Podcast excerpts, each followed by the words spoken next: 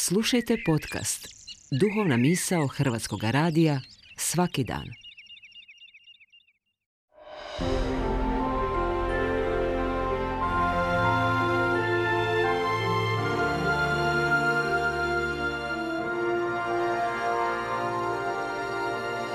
Duhovna misao. Urednica je Blaženka Jančić.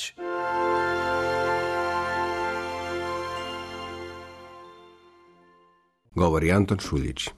Htjeli ne htjeli utkali smo u svijet koji nismo birali ili pak nismo željeli takav kakav jest. Projekcije i bajkovitost, fikcije i imaginacije, osim što kad kad mogu djelovati terapeutski, a terapija se obično primjenjuje kad je u pitanju bolest, ipak su više izraz nezasićenog dječjeg apetita negoli svjesnog izbora i opredjeljenja zrelih ljudi. Budući da nam je zbilja opterećena naporima, mukom, stresom i nesigurnošću, rado bismo pobjegli, zatvorili oči i živjeli negdje drugdje. No, nekog drugog svijeta za nas nema. Neki idealni uvjeti za naše samoostvarenje ne postoje, jer da postoje, valjda bismo bili u njima.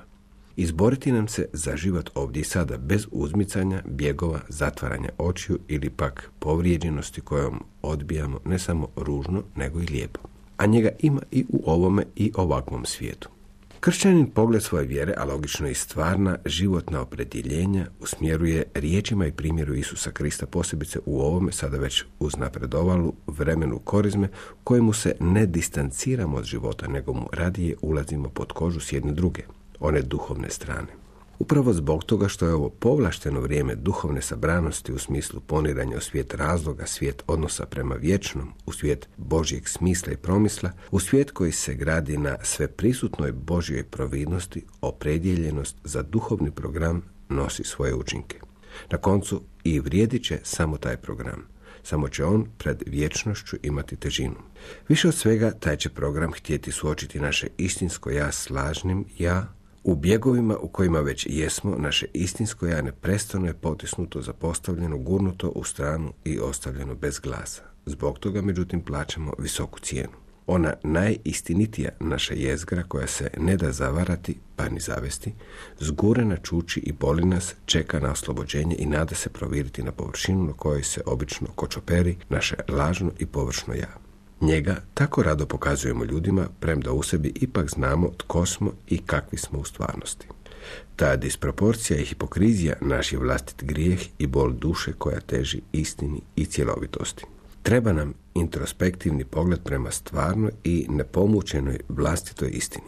Duhovni program, međutim, uključuje i sve čovjekove resurse, budući da u sebi sabire najsnažnije duhovne kategorije.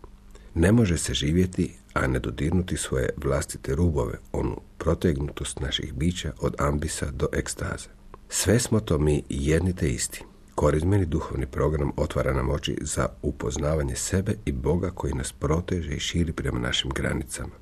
Kršćanin, ugledajući se u Isusa, zapravo ponovno živi njegovu sudbinu, prolazi iskušenja i ushićenja, odupire se zavodništvu i zavodnicima, svojom ljubavlju i dobrotom čini čuda, prolazi labirintima pohvale i pokuda, na razmeđuje svjetova, između povlađivanja i pogrđivanja, pred raspećem je i pred Uskrsom.